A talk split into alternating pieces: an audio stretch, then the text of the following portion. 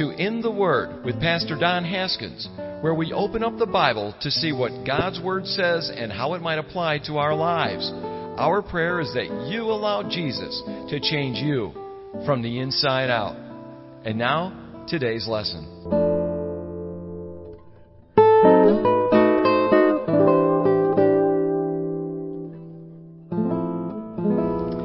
First Corinthians chapter 10. Psalmist says, uh, "My heart or my flesh and my heart may fail, but God is the strength of my heart and my portion forever." Father, we come before you. We thank you, Lord, that that is the case, even as we have prayed at the end of worship, even to here right now. Lord, I pray that you would open our hearts, our minds to what we will listen to today, what we will sit at your feet to learn. I pray, Lord, that every single one of us that are within hearing of this message, Lord, would be willing to allow you to speak to us, to change us, become more like the man, the woman, the child that you have called us to be. That at the end of this message, we can honestly say, I know Jesus better now than I did when I walked in this door. I know his plan for my life even a little bit more now than I did when I walked into this place. I understand the reason for my life a little bit more now than I did when I walked into this place. For Lord, if we can say that, we have success. We've grown in you. I pray, Lord, that the growth is in you and it's not something that we try to manufacture I pray by the power of your Holy Spirit that you do the work in our heart to become and tra- be transformed by your Holy Spirit. As we open your word and we begin to dig in and see how it might apply to our lives this day. In Jesus' name, amen. Amen. Hey, why don't we stand up? I'm going to read the. I'm going to read a passage here in 1 Corinthians chapter 10. Uh, we have spent about four weeks in the first 13 verses of chapter 10. Uh, probably will be done with, with the chapter today. Uh, I don't know how that works, how we can take four or five weeks in 13 verses and then uh, one week in 20, but it just happens that way sometimes. Um, but we've read uh, 1 Corinthians chapter 10, verses 1 through 13, about five times, so I think you all have it pretty much memorized by now. Um, I'll back up just a, a couple of verses uh, to get a little bit of context as we move in from verse 14 through uh, chapter 11, verse 1. And it's, it's a little odd that I'm saying chapter 11, verse 1. I think we have it on there. It, chapter 10, verse 14 through 11, uh, 1. Uh, this is know this that when they wrote the Bible, when the Bible was written, the letters were written, they didn't put chapter 11 in here, verse 1.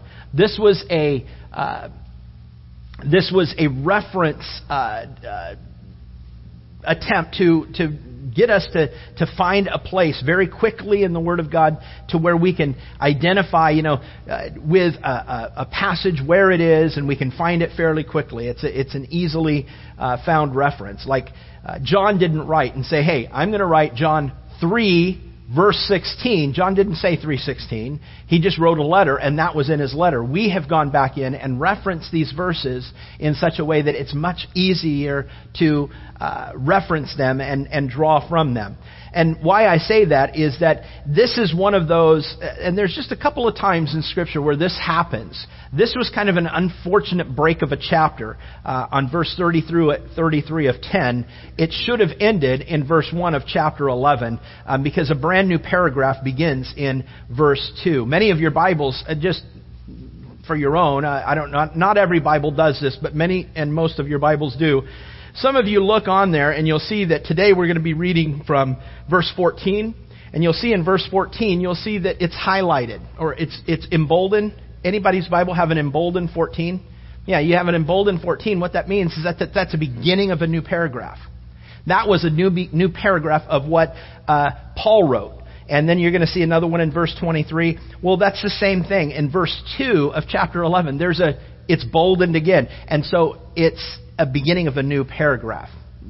That's neither here nor there for today's message. Just, there you go. Now, you can take that and there you go. Yeah. From now on, when you see that, you can you can go, oh, here's a new paragraph. There's much more that I could say about that because in every paragraph there is a point. There's a point. Every point in every paragraph has it attaches itself to the theme of the entire letter. It's it's amazing how Greek is is. And so um, the whole of the book of 1 Corinthians, this verse 14 through 22, it will support the actual theme of the whole of the book. And so it's it's amazing how Greek is written. So, um, but be that as it may, I'm going to begin in verse 12. Paul writing to the Corinthians, he says, Therefore let him who thinks he stands take heed lest he fall. No temptation has overtaken you except such as is common to man. But God is faithful, who will not allow you to be tempted beyond what you're able. But with the temptation will also make a way of escape that you may be able to bear it. Therefore, my beloved, flee from idolatry. I speak as to wise men. Judge for yourselves what I say. The cup of blessing which we bless, is it not the communion of the blood of Christ? The bread which we break, is it not the communion of the body of Christ? For we, being many, are one bread and one body, for we all partake of that one bread. Well, observe Israel after the flesh. Are not those who eat of the sacrifices partakers of the altar? What am I saying then? That an idol is anything or what is offered to idols is anything? No, but I say that the things which the Gentiles sacrifice, they sacrifice to demons and not to God. And I do not want you to have fellowship with demons. You cannot drink the cup of the Lord and the cup of demons. You cannot partake of the Lord's table and the table of the demons. Or do we provoke the Lord to jealousy? Are we stronger than He? All things are lawful for me, but all things are not helpful. All things are lawful for me, but all things do not edify. So let no one seek his own, but each one the other's well being. Eat whatever is sold in the market, asking no questions for conscience sake. For the earth is the Lord's in all its fullness. If any of those who do not believe invites you to dinner and you desire to go, well, eat whatever is set before you, asking no questions for conscience sake. But if anyone says to you, hey, this was offered to idols. Do not eat it for the sake of the one who told you, and for conscience sake, for the earth is the Lord's and all its fullness. And conscience, I say not your own, but that of the other. For why is my liberty judged by another man's conscience? But if I partake with thanks, why am I evil spoken of for the food over which I give thanks? Therefore, whether you eat or drink or whatever you do, do all to the glory of God.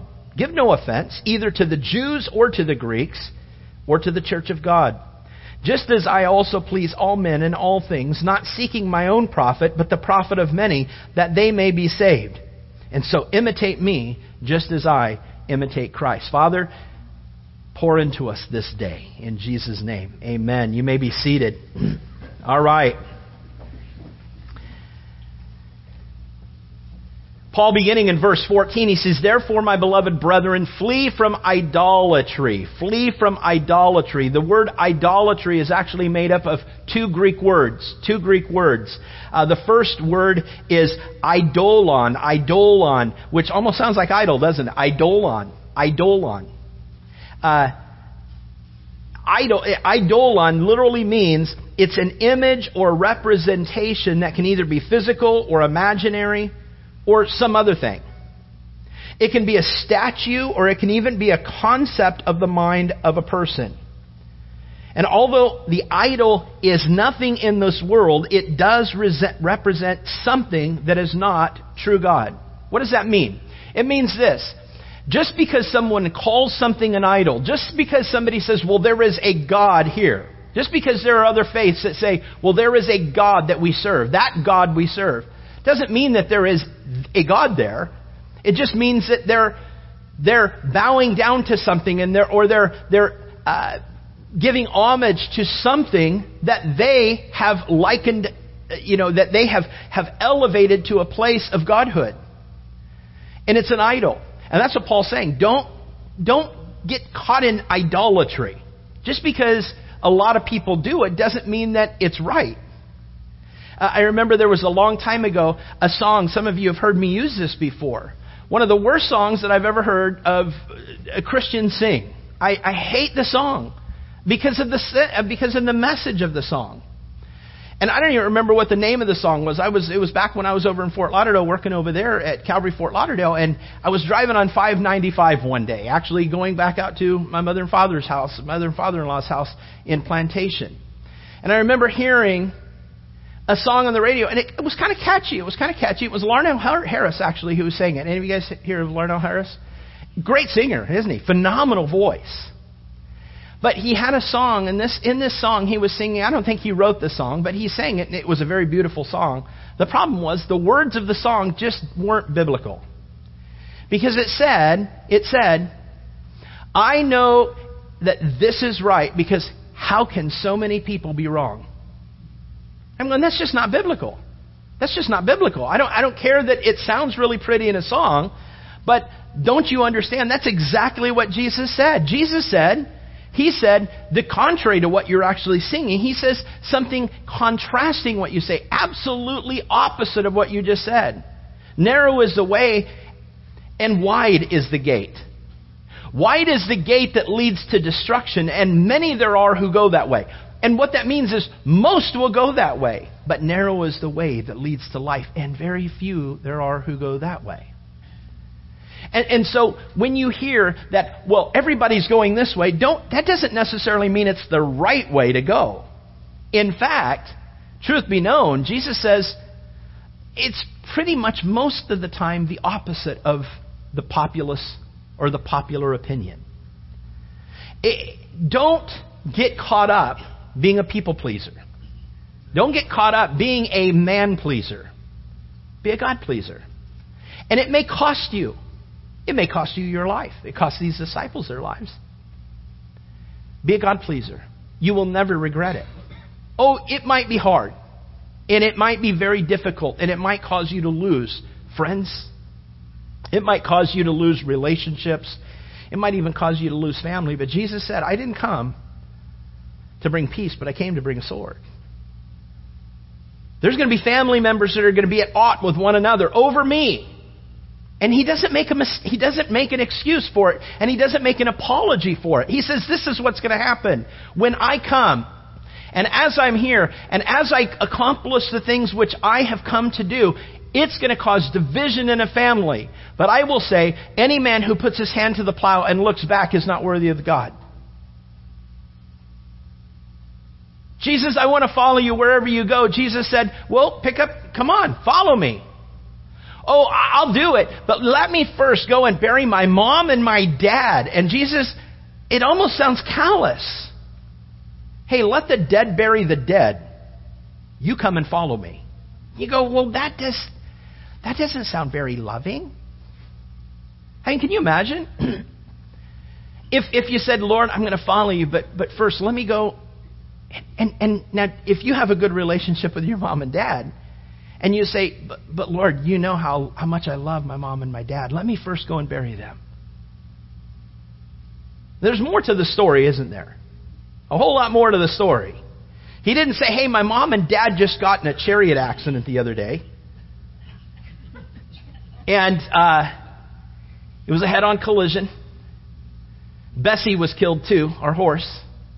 And, and they all died, and, and I need to go and bury them, and I'll be back later today or tomorrow. No, the, the man was saying, Let me first go and bury my parents. In fact, what he's saying is, Let me go. I won't follow you until my mom and dad are dead and gone. And there even is a hint in there saying, Dad's staunch Jew. And if he knew that I was following you, man, he would disown me. And so here's the thing. I want to go back and I want I want my dad to die in peace. I want my mom to die in peace. I want to bury them in a Jewish, you know, uh, funeral. And I, I want to have all of the people come around. I want to, and it might be 10, 15 years before they die. But when they're dead, then I'm going to come, I'm going to dedicate my whole self to you. You see, that's much more like what this man was saying. Unfortunately, that's what a lot of us say, isn't it? Lord, oh, let me just get through high school. I want to just, and I, I'm just now speaking myself. This was me. Let me go through high school. Let me, let me continue what I'm doing. Let me just have this fun. And when I'm done with this and doing what all of my friends are, then I'll serve you. I was that guy. I was that guy. It's not worth it, man. Let me tell you, it's not worth it. By God's grace, I stand here today. By God's grace, I stand here today. Should have been dead, should have been gone, should have been, you know, in jail. Should have there was a lot of things that should have happened to me and I know that I've talked to a lot of you. Y'all would have been with me. But here's the thing. By God's grace, he brought me this far. Now, lest any high schoolers in here hear me say, well, by God's grace, I'll be where you're at. Be careful. I've got some of those guys that probably had that same thought that aren't with us anymore. They're not here. You're not guaranteed the next day. Don't play around with the grace of the Lord. Don't play around with God's desire for your life. Don't say, as I was saying, Lord, let me just get through high school. You know why? Because you don't mean it. High school gets over and there's more friends out there. At least in my life there were. All my friends didn't leave. Some of them stayed and I gained some new ones in college. And where was illegal in high school was now legal in college. And all of a sudden college became a little bit crazier than high school for me. Some of you can identify. You're just going, Lord, please don't come back while you're doing something that you ought not be doing. To be, you know, very, you know, blatantly honest, you know, I, I was afraid that the Lord would come back and return. I would hear the horn of Christ. I would hear the trumpet of the Lord come back while I was getting high. And I used I could never be happy getting loaded while I was growing up. Because I knew the Lord and I knew, man, if oh, I would be so ashamed. Do do do do. What's that in your hand, Don? Nothing. How can I call the Lord my Lord and I'm doing that? I, I you know, that's a whole theological issue I don't dare to jump into right now. Was he saved? Was he not? Listen, only the Lord knows at that time. I believed I would have gone to heaven. I believed I would have been there, but only the Lord knows. I can tell you this one thing I didn't have assurance that I was going to go there because I would have had a blast getting high while I was doing that. I know I didn't have the assurance. I had the most convicting heart ever. Hence the reason why I got as loaded as I could. Not bloated, loaded as I could. Now I've gotten bloated. No. Here's the thing get yourself to a place where you're so absolutely blasted out of your brain that you can't even hear the Spirit anymore. That was me. That was my, that was my MO. Here's the thing. What are you waiting for? What was I waiting for? The Lord grabbed a hold of my life. He did it in the way that touched me. I don't know how He's going to touch your life. He's probably touched many of your lives in a very similar way that grabbed a hold of your eyes, grabbed a hold of your ears, and said, Listen, it's me. I love you. Do you not know? Do you not know I have a plan for your life? And he, he doesn't desire to hear us say, Lord, I will follow you, but first let me do this and then I will be free to, to, to follow you. Uh, let me get through school. Let me get married. Let me get the good job. Let me get the house. Let me get my financial, you know, uh, life in order. Let me get my, my, you know, personal life in order. Let me get all these things in order and then I will follow you. Don't, that's never the time to start following the. It's always a good time to follow the Lord, but don't wait to follow the Lord until that happens because it's never going to happen. You're not going to get to that point where you're going to go, ha, I got here. Now I'm going to make good on my word to the Lord. I remember there was a movie. Some of you guys remember. I wouldn't recommend seeing it now, but you remember I, it was a long time ago. Burt Reynolds was in it. Dom DeLuise. It was called The End. Any of you guys ever see that movie? Only older people. Oh yeah, hey, Ross knows it. Here's what it is. At the very end of the movie, basically, Burt Reynolds has a sickness.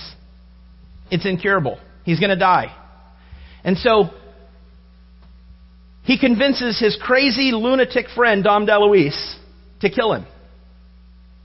And Dom DeLuise, the whole movie is about Dom DeLuise messing up on killing Burt Reynolds because as he's about to pull the trigger or hang him or you know run him over or something, Burt starts crying. He starts getting to Tom De- Dom DeLuise, and I'm like, oh, okay, I won't do it. And so he goes and and he lets Burt Reynolds free before he kills him, and Burt Reynolds starts slapping him as he always did with Dom DeLuise. He always slapped him, slapped him. I mean, that was those are real slaps too.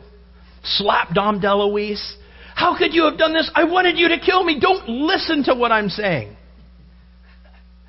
You have to kill me. I don't want to go through the pain of death. And he went through the whole, that's the whole movie. The whole movie is that until the very end of the movie. I'm telling you the movie, I don't care. If you haven't seen it by now, it is what it is. The end of the movie, Burt Reynolds goes, I can't rely on Dom DeLuise. I got to do it myself. And so he jumps in the ocean. He starts swimming. And he starts swimming out. And he starts going out. He's going, I'm going to do it. I just am not going to let, I'm, I'm going to get out in the middle of the ocean and I'm just going to go down. I'm going to sink all the way to the bottom. I'm going to drown and nobody can save me. And he gets, and, and it shows the, you know, kind of a drone, you know, back, that was called a helicopter back in that day. But they used to, you know, have the camera go up real far and it showed Burt Reynolds like two miles out in the ocean. And the, you know, the land is way over here, and he's out in the middle of the ocean. And he gets out there, and he's so resolved to kill himself, and he, he goes, takes one big breath, and then just dives down as far as he can go down. And he's down there. Then it shows him down there just kind of. Bloop, bloop. And he starts swimming back to the top. He's like, he gets back up. He goes, he gets back up to the top and he's like, Oh, can I get there? Can I get there? And he finally breaks out of the top of the water and he goes, I want to live. I want to live. Oh God, I'm so far away from land. And he starts swimming. He goes, Oh Lord, please don't let me get eaten. God, please don't let me die out here. Lord, I will give you 90% of everything I have. Oh God, please. And as he's getting in and he just keeps screaming, Oh Lord, and I'll give up the drinking. I'll stop doing that. And I'll give you the 80%. I will. And he gets back and as he's getting close to land, he goes, and I'm not going to forget that 10%. And, and, Every time he got a little bit closer, he started narrowing it down about what he's going to give to the Lord. And I thought, wow, what a picture. When I started walking with the Lord, all of a sudden it became a big picture, an accurate picture of me and many of you. Where you make deals with the Lord saying, I will do this, and I'll give you this, Lord, if you do this for me. And then when the Lord does that for you, you don't make good on your promises. Lord, I'll follow you. Let me go bury my mom and dad first. Lord goes, Yeah, been down that road. I know the heart of man. It's desperately evil. Who can know it? I can. I know that you don't mean what you say. Let the dead bury the dead. If you want to follow me, now's the time. I got a. Uh, Kevin said I got a text while I was up here. The text that I got up here was from a friend of mine. Um, he's a pastor in in uh, Idaho, Post Falls, Idaho. He's got a Calvary Chapel affiliate up there. It's a North Country Chapel, is what his name of his church is. His name's Bob Davis, one of my favorite friends, most most awesome friends.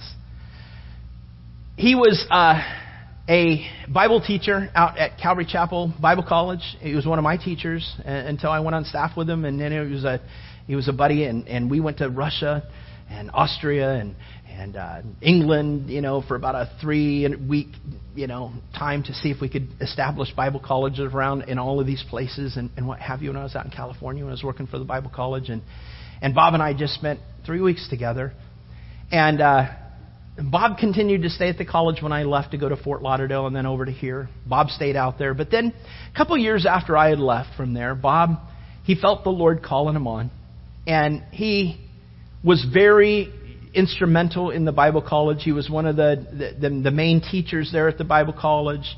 And everybody looked up to Bob and what have you. And, and Bob thought, ah, you know what? I think the Lord's starting to call me on. And he, he got a hold of Pastor Chuck. Some of you guys know who I talk about when I say Pastor Chuck. Pastor Chuck Smith is kind of like the, he's like the pastor of all of Calvary Chapels, you know, at one time. You know, he's the one that started them. He's a guy that I highly looked up to. He passed away a few years ago, but he was still very active, even up to the day of his death, but he was very active at that time, especially. And, and Bob happened to be walking with Chuck across the campus there in Murrieta Hot Springs. If any of you guys have ever been out there, he's walking across the campus and he says, You know, Chuck, um, here's the thing. I, I really, and it's like right towards the end of the semester. I mean, he's got like one more week before the semester is out. And, and then he goes into summer break, and then he comes back in for the next school year. He goes, Hey, Chuck, I, I feel like the Lord is, is, he's starting to call me on, I think. And, and I, I believe that the Lord has, has called me to do that. And so I think what I, I think what the Lord would have me to do is to, to you know, finish out the school year here, take the summer, do one more full year, and then next summer, that would next full school year, that would be my last year, and then at summer break, that's when I think that the Lord would, would have me go. And Chuck, he goes in the way that he only could. Oh, Bob, you know, uh, love having you here. The kids love you. I hear so many good things, and uh, but you know, Bob. Here's the thing. Uh, when I I have found in my life that when the Lord calls us to do something, He doesn't put a year long timetable on it. Eh, he's eh, eh, when the Lord calls us to do something, He wants us to do it. The Lord has called you out. Let this be your two week notice. Well, well, uh, well, uh, okay, Pastor Chuck. All right, all right, okay. He goes home to his wife, Jean, that night. He goes, Jean, something strange happened today. She goes, What? She goes, I think I quit. She goes, What do you mean you think you quit? Well, I think I told Pastor Chuck I wasn't going to work there at the college anymore. She goes, Well, tell me. And he told her the story. And she goes, you, you dummy. Don't you. Chuck isn't going to let you just kind of hang around. He's one of those guys that, hey, when, when the Lord calls, He's calling you. It's the same kind of a thing.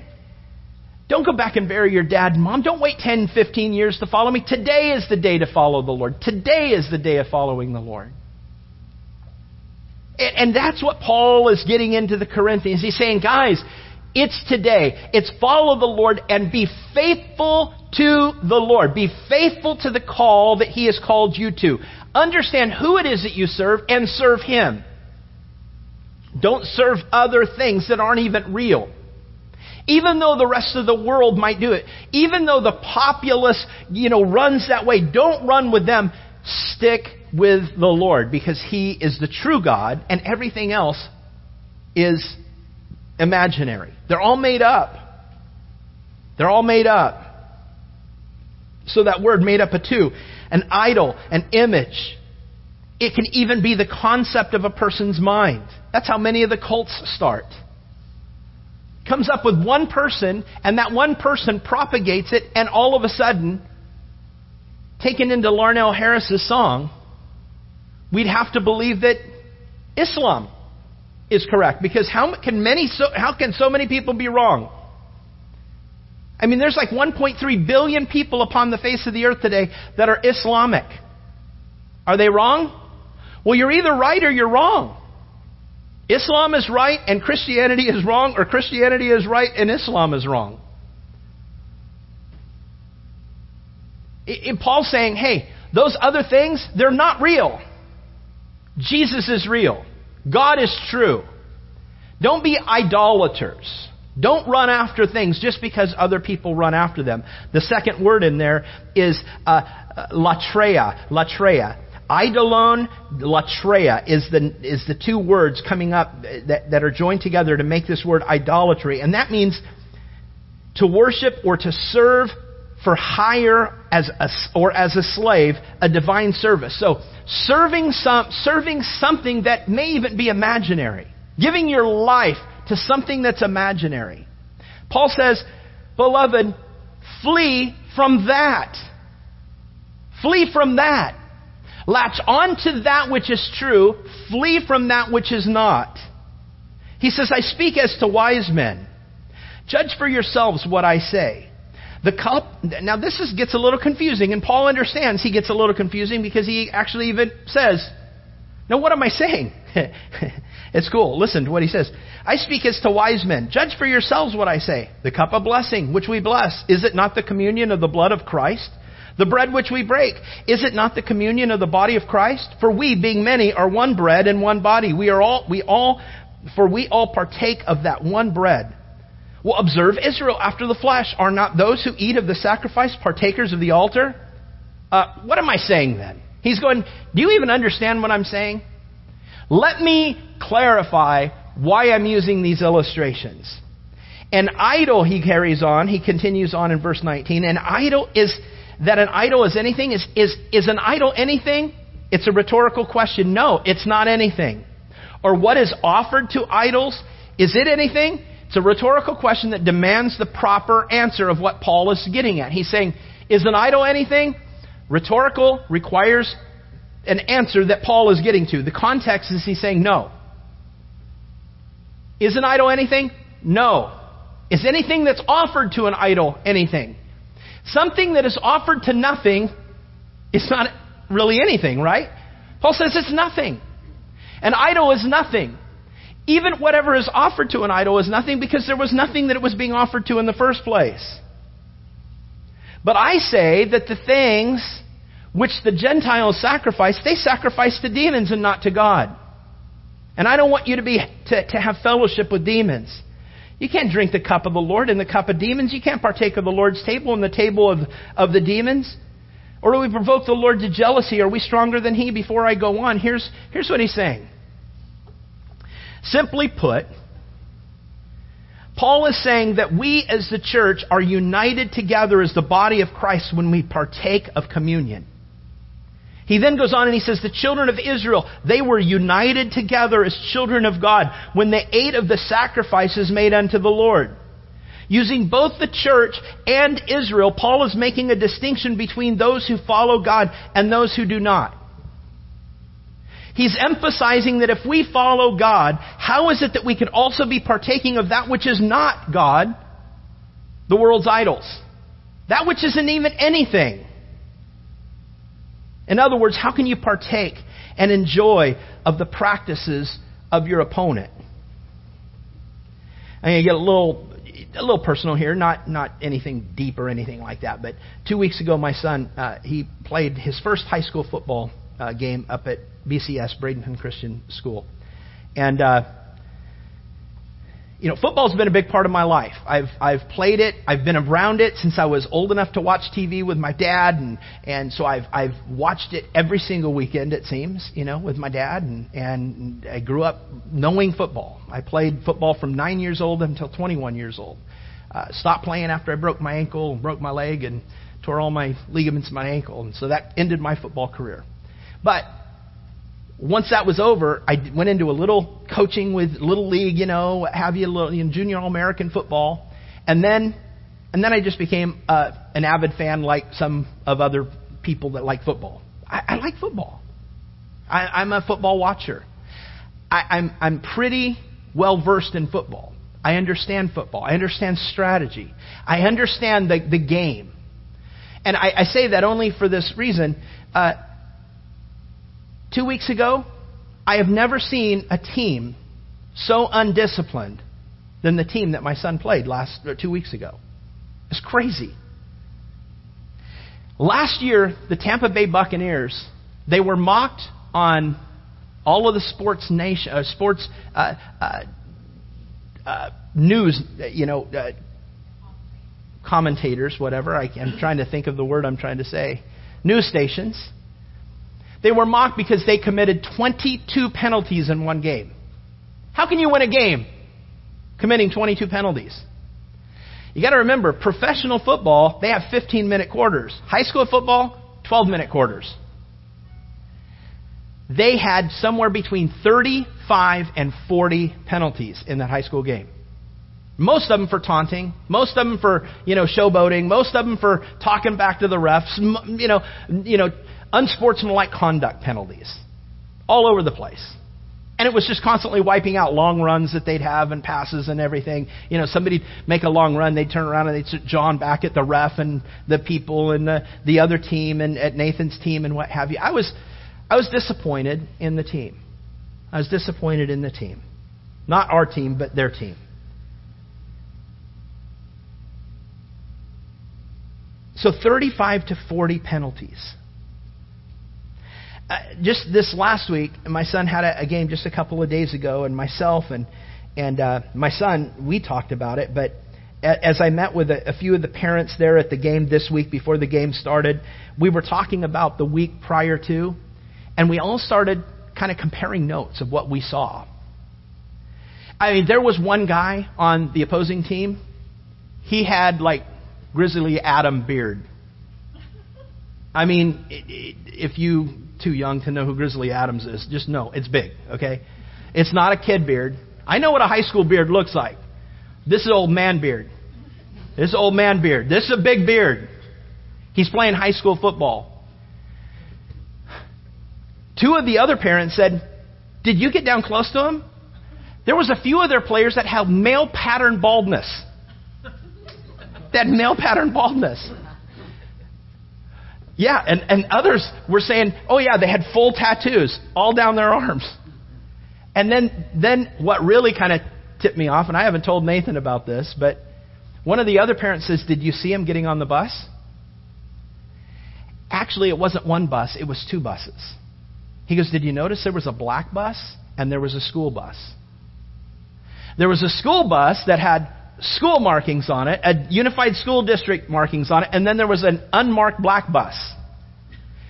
And some students were getting on this, some of the players were getting on this bus, and some of the players were getting on that bus. And I asked the question before they got on the bus, did they have to turn around and put their wrists together? You know, to, to be handcuffed before they go back to jail? I don't know. Where did they get these guys? I mean, these guys were so undisciplined. And yet they still proceeded to beat our team 43 to 6. They were that good. They were men among boys. I've got pictures of some of these guys. My son had to go against a guy that was probably 370 pounds. That's huge. But here's the thing why all this? Would it be normal if when they scored one of their touchdowns and they were taunting my son's team, that I got up and started taunting our fans like those guys were taunting our team? Getting up when they'd break away for a long run, which they did quite often, while their stands all got up and started cheering me in the midst of the BCS, the Bradenton Christian fans, would it be normal for me to stand up and start cheering them on also? Go, go, go! Here's the thing. Why would, would it be normal if I'm cheering for the opponent? Would it be normal if I'm, if I'm identifying with the, with the opponent? And Paul says, here's the thing. You are on team God. But what even makes it even more is that there isn't even a real team over there. There's no such thing. It's, it's not a real God that these guys are serving. It's like the emperor with no clothes on. You're cheering at how awesome the clothes look on, on the emperor because you have been told everybody who sees the clothes of the emperor that they're, that they're awesome and they're beautiful.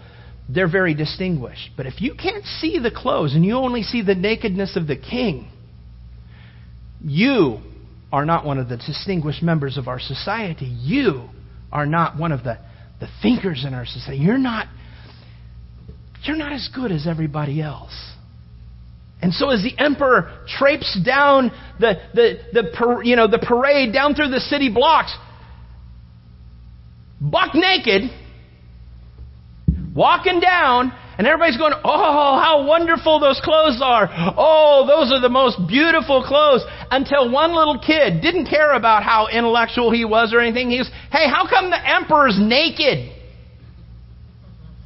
And the emperor, you know, all of a sudden his eyes is like, Oh, you mean I am as naked as I look?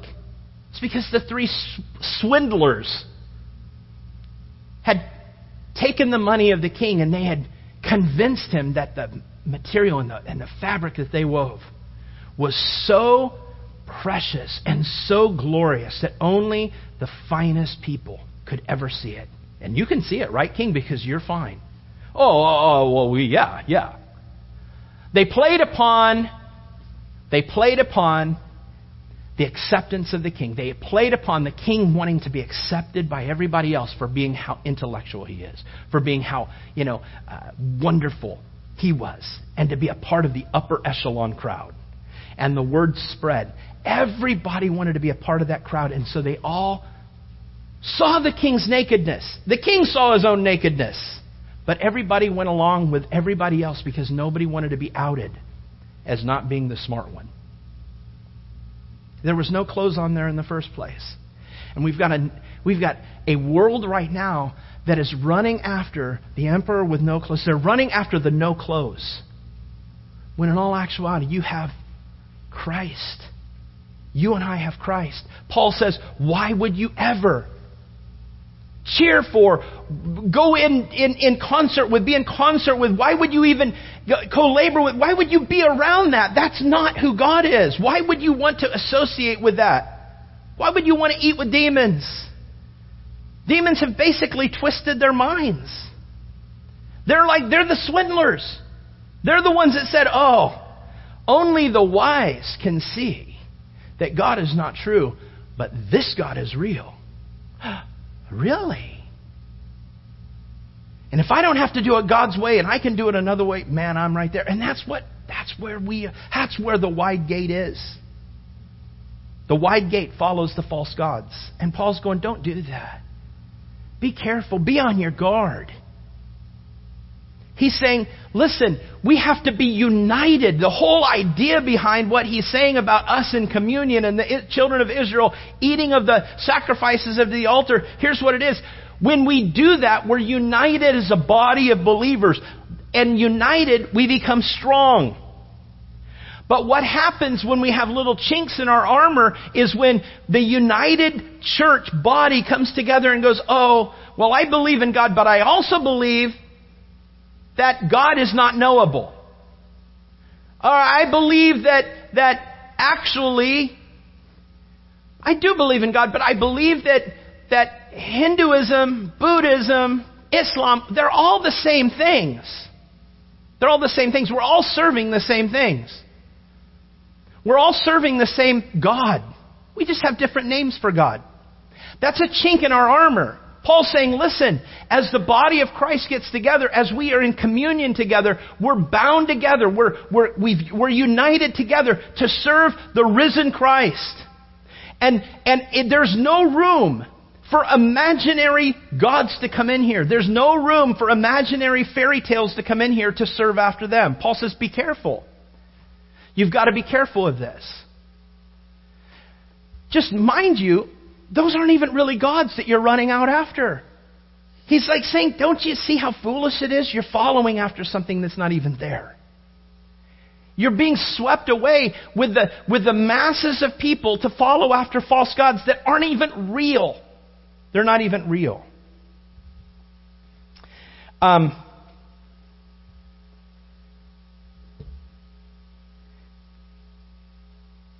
Luke chapter 16. Let me read this real quick to you. I, I got to hurry. Luke chapter 16. I was going to have somebody read it, but I'm going to just read it real quick. Luke chapter 16, verse 13. No servant can serve two masters, for either he will hate the one and love the other, or else he will be loyal to the one and despise the other. You cannot serve God and mammon. What's Jesus saying there? It's impossible to serve two masters. And those that say, oh, I'm serving God, but I still bow to Buddha. Or I serve God and I still, I just call God, I call Father God, sometimes Father God, sometimes I call him Allah. Mind you, Allah is not Father God. That is a whole different God. That is a made up God. That's not the Jews and the and the, the, the you know the, the, the Muslims you know having a difference of opinion on who God is. That's them fabricating, Muhammad fabricating a whole different God based upon his own imaginary concept. And right now there's 1.3 billion people that are following it. Are they right? I say no, according to what the Word of God says. Here's the thing. If you're Satan, what would you do? I don't want to give credence to Satan. I don't want to give, you know, props to Satan, but here's the thing. Jesus said, he, he told a parable about a mustard seed. He talked about birds coming in. The mustard seed being the smallest, it goes in and it grows up into the largest of trees. And then the birds come in and they nest in their branches. I do not have time to develop all of this, but just understand this. We could get into this. If you want some references on this, you can come up to me afterwards and talk about it. Mustard seed. Small, small, small little mustard seed. Grows up into a large tree. Mustard tree seeds never grew up into large trees. So this is an abnormal growth. Well, the abnormal growth of this parable is that there's going to be an abnormal growth of the church, if you will. And if you look at the right of first mention, one of the laws that you look at in Scripture, when you begin to exegetical laws that you look in Scripture, it's called the law of first mention. When you go in and you look at the birds and you, you look at the, at how and, and in what, uh, fashion a bird is being used in Scripture, typically it stays with that kind of a negative context throughout the rest of Scripture. And Jesus is used in, the first time he uses birds in parables, he talks about the bird coming and taking and snatching the seed away, which is the Word of God. And he says, the bird is the evil one. The seed is the Word of God. And so in this mustard seed parable, you have the seed, the Word of God, and it grows up into an abnormal size and the birds come and nest in its branches. The idea is, is that the church grows into being something that it was not ever, it, it wanted, it should have been. The problem is, is that the birds have come in and they've nested in the branches and so the evil one has actually joined into the church. And just because you say church doesn't mean that it's righteous before the Lord. One of the largest churches in America, in Texas, is not, I don't believe, of the Lord. I think is sending a lot of people down a path of destruction. Because the true gospel is not being mentioned there. And it's in that that we have to be careful because these, I believe, are birds that are nesting in the church. We got to be careful. What does the Word of God say? Paul was having to deal with it then. We're dealing with it now. He says, when the church is united and it sticks to what the Word of God says, what the whole of the Word of God says, it's going to be safe. And when we do that, here's the thing we're not going to be chasing after imaginary gods. We're not going to be chasing after imaginary things. We're not going to allow the enemy to come in here, take up residence, nest in our branches, and create new doctrines, create new things to where we, we get sidetracked because, wow, people in the church that I've, I've loved, they've actually started running this way. And it's sad. It's sad. You know, I know that it's not even a big thing for a pastor to curse from the pulpit anymore. Because the bird is nested in the branches. And the pastor wants to be relatable to the people because people hear cuss words all the time. And so for me, as a pastor, to cuss in front of you, that identifies with you, and we are connecting on a level that I think is demonic. There's no reason a pastor should curse in a pulpit. There's no reason a pastor should, should, should take the Word of God and twist it to make it fit our society. We need to take our society and make it fit the Word of God. We can't, we can't let society dictate what the church is going to be. It never was intended to be that. It was always intended for the church to affect the world. It all started with the children of Israel, right?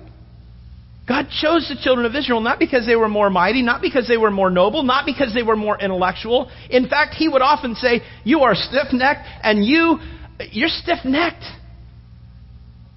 You're hard. But I love you. And you're small. But here's the thing you're very unlovable at times. But I'm going to show my love for you. I love you so much. And I'm going to bless you. that when I am blessing you, all the nations of the world will look at how blessed you are, and they will come to you and say, You're such a tiny nation. How is it that you're so blessed? And you will then say, Because we serve the one and true God. You don't see the stories of other gods, imaginary gods out there, leading a few million people through a wilderness for 40 years with a, a pillar of fire and a cloud by day, pillar of fire by pillar of fire by night, feeding them on the ground every single day, 40 years, feeding them on the ground every single day, 40 years. Causing water to come out of a rock to give them thirst quenching, you know, uh, sustenance. And on and on and on and on God goes to this nation. And instead of the nations coming to them, the nations were freaking out on him. They're going, man, God is with you. I mean, there are stories after stories in the Bible that, that bigger and more mighty nations are sitting here going, they're camped around Israel and they're going, man, we are going to die from that small troop of Jews over there because they have God on their side. There's stories, there's a story in there that, that not even a sword had to be lifted by the Jews. They actually would turn them on themselves because of their, they're freaking out because God was with them. God was with the Israelites. And they just thought that the Israelites were coming into their camp. And they raised up their swords against one another and they began to fight and they killed each other. They killed the whole lot of them. To where Israel goes in the next day and goes, Hey, where are all the people? They're dead. This huge army that we were afraid of, they're dead. Who killed them? It was the knowledge that God was the God of Israel, is what killed them. He's on their side, He's not on our side. And, and so here's the thing. The idea was is that God was going to place his hand upon small Israel so that the nations of the world would look upon small Israel and say, You are blessed. Why? And Israel could say, Because we serve the Most High God. The way it should have worked is that nation should say, the nation on the outside should come in and say, Can we be blessed with the same God as you? And God made provision for anyone who wanted to come in and be a part. He said, Yeah, they would have said yes. They could have said yes. But mankind doesn't always work that way. Oftentimes you'll see the Jews go, No, it's us Jews. You guys are on the outside, we're on the inside. You guys are going to be toast, we're going to be blessed. And they lost the point of why God had placed their hand upon them. And I don't, unless you think I'm getting down on the Jews, I'm not getting down on the Jews. I do the same thing with the church. We can get very arrogant and proud for ourselves, going, hey, everybody else is going to go to hell. At the end of the day, everybody else is going to go to hell. I'm going to go to heaven. We throw our hands up and go, hey, go ahead. Hey, have your fun out there right now because here's your heaven. Everything you get on this earth, that's your heaven because you're going to be spending eternity weeping and gnashing of teeth. I'm going to be in heaven. That's not ever been God's design. It's never been his MO, his modus operandi to say, hey, don't be proud of, of don't, don't be arrogant in your walk with me. Understand your walk with me is to be demonstrated to the world around you so that you can go out and engage the world so that the world can have what you have. That's what it's always been about. That's what Paul's trying to get to the Corinthians on.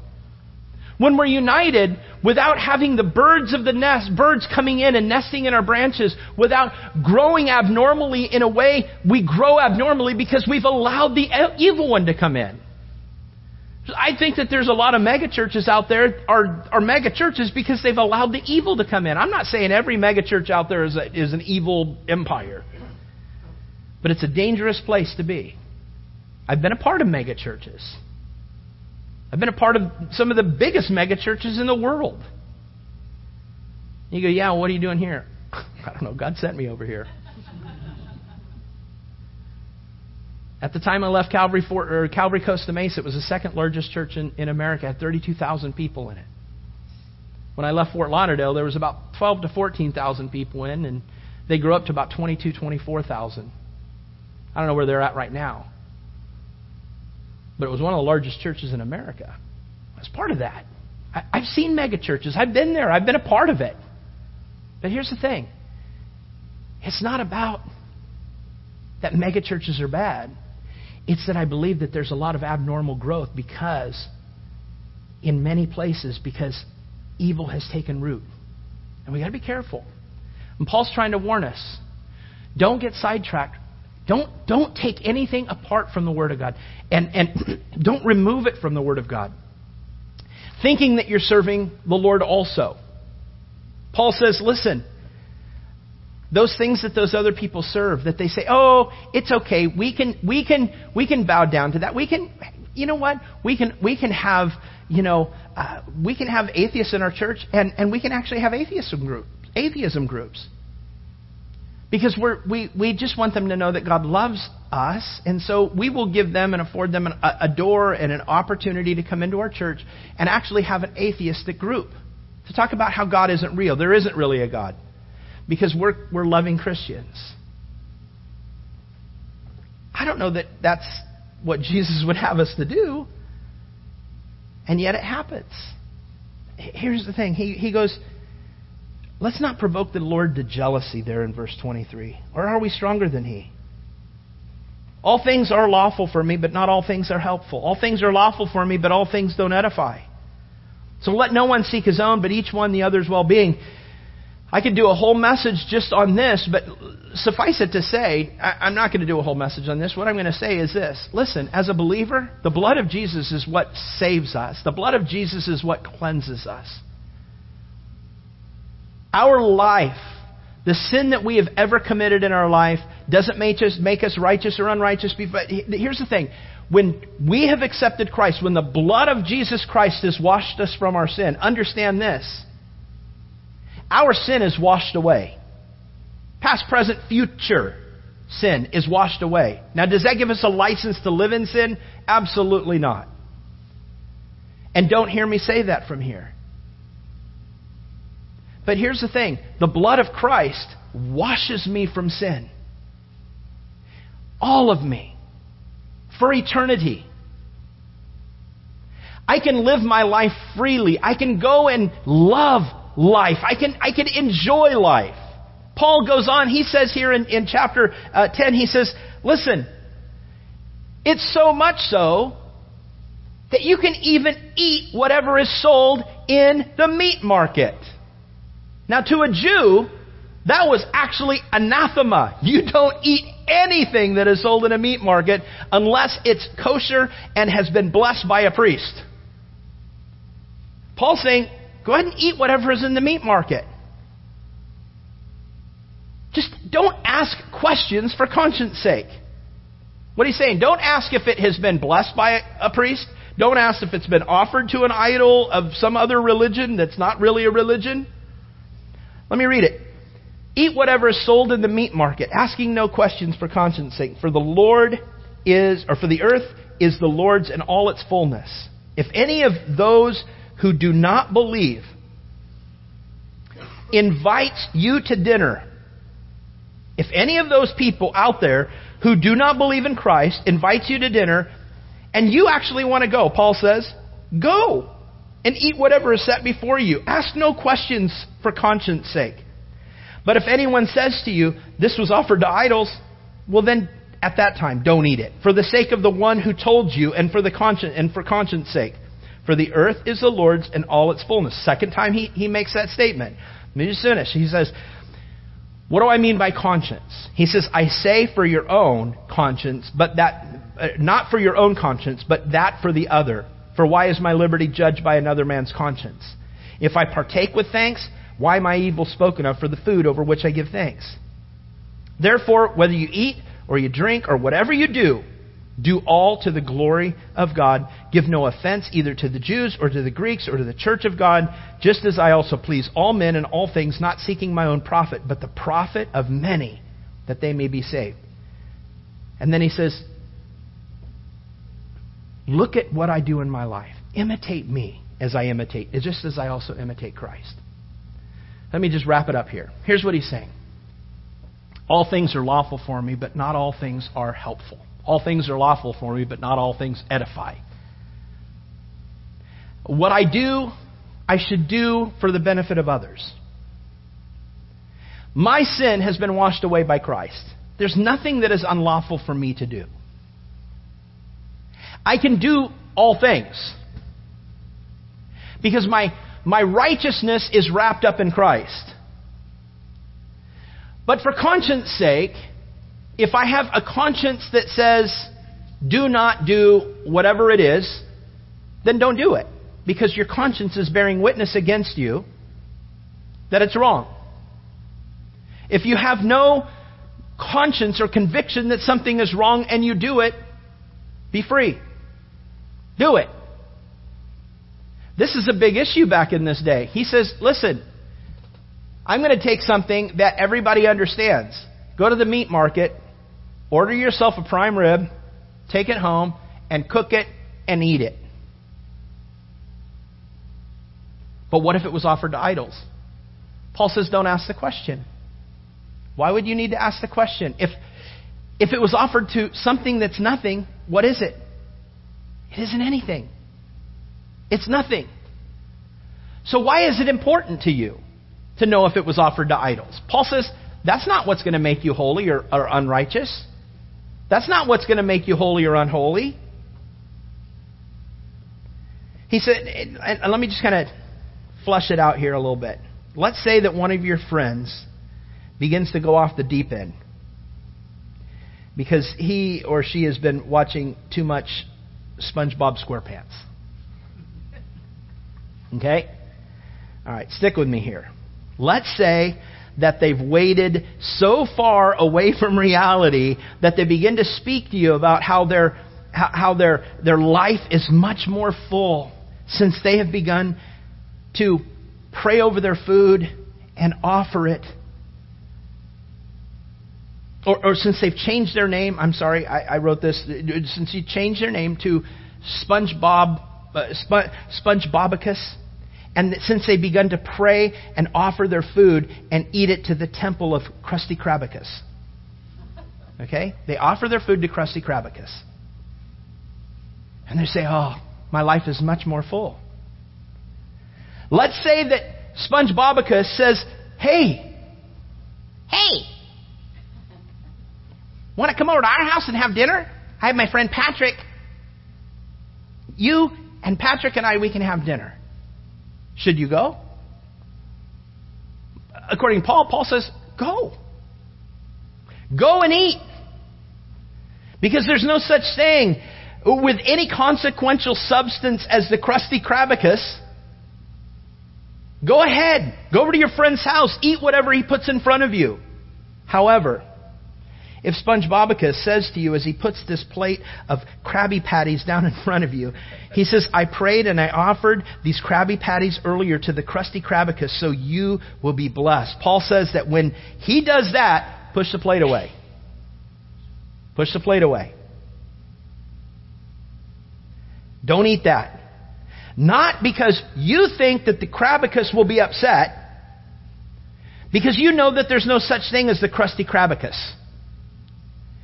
You push it away for the conscience sake of the one who changed their name to SpongeBobicus so as not to give credence to something that is nothing. He's saying, don't buy into what it is that they're doing, but eat whatever is in front of you. Uh, Paul even says here, man, even if after you leave your freaky friend's house, you know, and you go to Publicus, Publixicus, and, and you buy yourself some Krabby Patties because you had to push away SpongeBobicus's Krabby Patties? And he's saying, don't even ask the, the butcher behind the meat counter. Have these Krabby Patties been offered to the Krusty Krabicus? He says, don't do that. Why would you do that? There is no such thing as a Krusty Krabicus. So don't do that. You want Krabby Patties? Ask the meat butcher Hey, can I have some Krabby Patties? He'll go, Here are some Krabby Patties. Don't ask him where they were from. Just eat them freely. What if somewhere down the road you find out, oh, those things were offered to Krusty Krabicus? You know what? There is no such thing as a Krusty Krabicus. Krusty Krabicus. So I ate them and they tasted really good. I'm not bound to that. Now, how does that relate to us? Let's say you have a friend a coworker who's an atheist, and they invite you to uh, and I don't want to trash down on any restaurant or place, but let's just say they go to a smoothie shop. I'll just say that a smoothie shop. They say, "Hey, let's go get a smoothie." You, wow, smoothie sounds really good. I'm kind of on smoothie kicks right now. Yeah, Yvonne's on smoothie kick. Here, here's the thing. All right, I'll go get a smoothie with you. And you go down and get a smoothie. And you get a smoothie and you, you buy it and you walk out and you're drinking a smoothie. Enjoy it. What if your friend goes, Hey, you want to go down and get a smoothie? Today, it's Atheist Day. And every smoothie that's bought, a dollar goes to the Atheist Society of America. You want to go? Paul says, in that kind of a sense, just say no. No. What if you did go down there and it was Atheist Society of you know of America Day and you bought a smoothie without the knowledge of knowing that a dollar was going to go to them at the end of the day? You know, should you feel guilty? No. Paul says just drink it.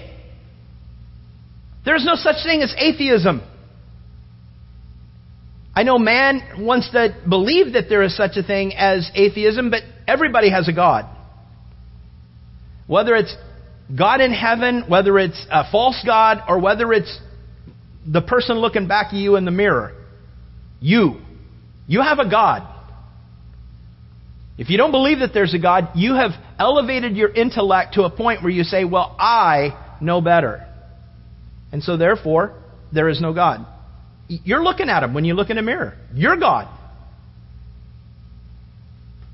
Someone asked Morgan Freeman, Do you believe in God?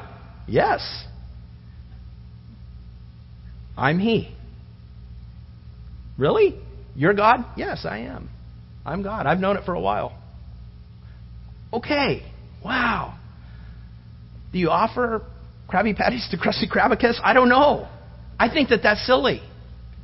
But here's the thing.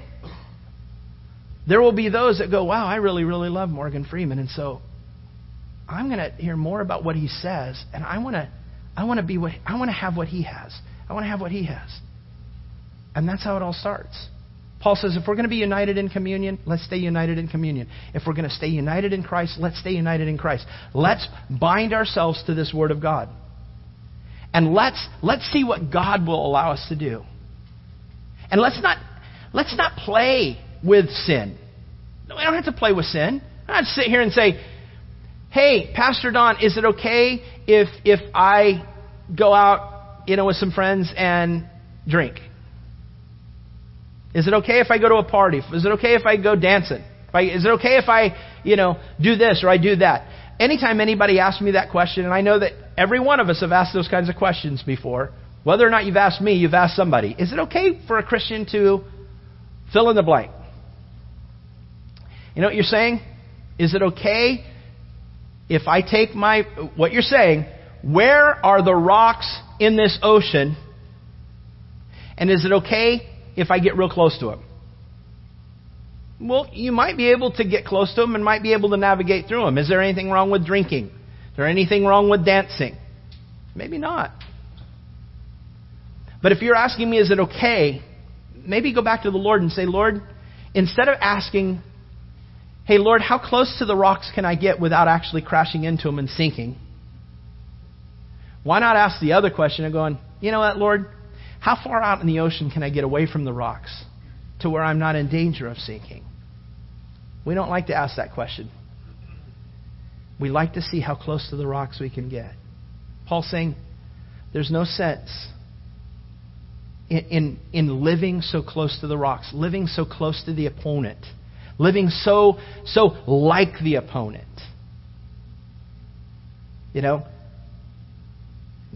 people love to use Paul's words. I became all thin, all things to all men that I might win some. And a lot of us use that in our liberty to say, well, so I became, you know, a bar hopper so that I can win some bar hoppers. I began to mainline because I wanted to reach mainliners. That doesn't make sense. It doesn't make sense. Be Christ. Did Christ become those things to all men?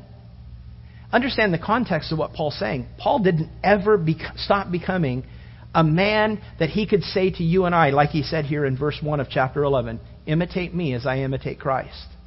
You know why Paul said that? He says, because what I'm doing, I'm looking to my Lord because that's what he did. And so if you ever have a question in your head, should I ask the question? I don't know. Would he? Would Christ? You don't have to even go and ask anybody. Would Jesus be doing that?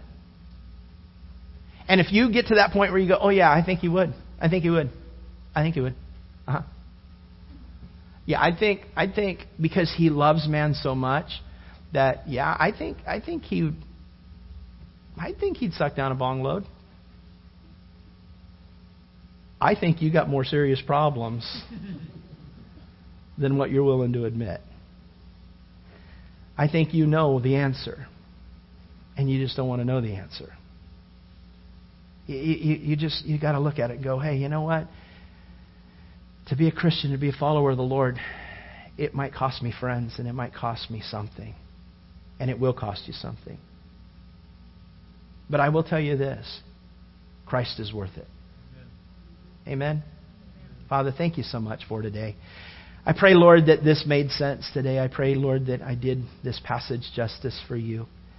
God, any words that I said that were not of you, Lord, I pray that you erase out of our minds, and out of our hearts, that we do not latch onto those. God, I pray that only what came from you to speak to every one of our hearts, Lord, would be the words that we'd allow to sink down deep, take root, and grow. Where you would mature us. Lord, where we would know that we are more like you now than we did when we walked in, than we were when we walked in. Help us, Lord, to leave this place knowing that there is a path out there for each and every one of us to walk. It might be different paths, and they are all different paths. But all paths that you have from the steps of this door outside of this building today, when we step and we stand up from our seats right now, there is a path for us to walk on. And one is a perfect path, and one is a permissible path. Lord, help us to live on the perfect path. Help us not to live in permission permissible will. Lord, help us to live in the path that you have called us to, to, to walk on on a day by day basis. There is the excitement, much of the excitement of the Christian life. Lord, you know. It's dis- waking up every day knowing that you have perfectly placed the, the flagstones for our life, for our walk that day. And the flagstones that we step on are going to be sure, with sure footing. They're going to be solid. And our joy this day is to get up and to find and walk on those flagstones. And it's not too difficult. Lord, you don't make it so difficult that we can't find those flagstones. But some, sometimes it's difficult because we don't want to take the step where you've called us to take it, even though we know what step we're supposed to take. We sometimes wander off that path. Lord, get us back on that path. Help us to stay on the path that we're on at this moment the perfect path that you have laid out for each and every single one of us today. Help us to open our mouth when our mouths need to open. Help us to open our ears when our ears need to open. Help us to shut our mouth when our mouths need to be shut. Help us to see the need where the need needs to be seen. Help us to meet the needs where the needs need to be met. I pray, Lord, that we would truly bless you by the way that we walk our walk as we leave this place today. Help us, Lord, to live in you in such a way that the world would look upon us as they were supposed to look on Israel, as they're supposed to look on us, and say, My, how blessed you are. Why? And then give us the opportunity to tell them why we live the way that we live. It's because of you. And help us to give them you. Help us to highlight who you are. Help us to show them who you are and the plan that you have for their life. God, help us to love people the way that you love people. Help us to minister to people the way that you want us to minister to people, the way that you did. Help us to unite as a church the way that you've called us to unite as a church. Lord, we offer ourselves into your hands. We offer our lives into your hands. In Jesus' name we pray these things. Amen.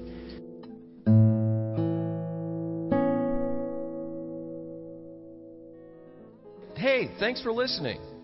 So, did Jesus cause a change in you today? Or do you need prayer? We'd love to hear from you. Please contact us by visiting our website at calvarychapelcf.com or call our office at 941 926 3717. That's 941 926 3717. Again, thanks for listening to In the Word with Pastor Don.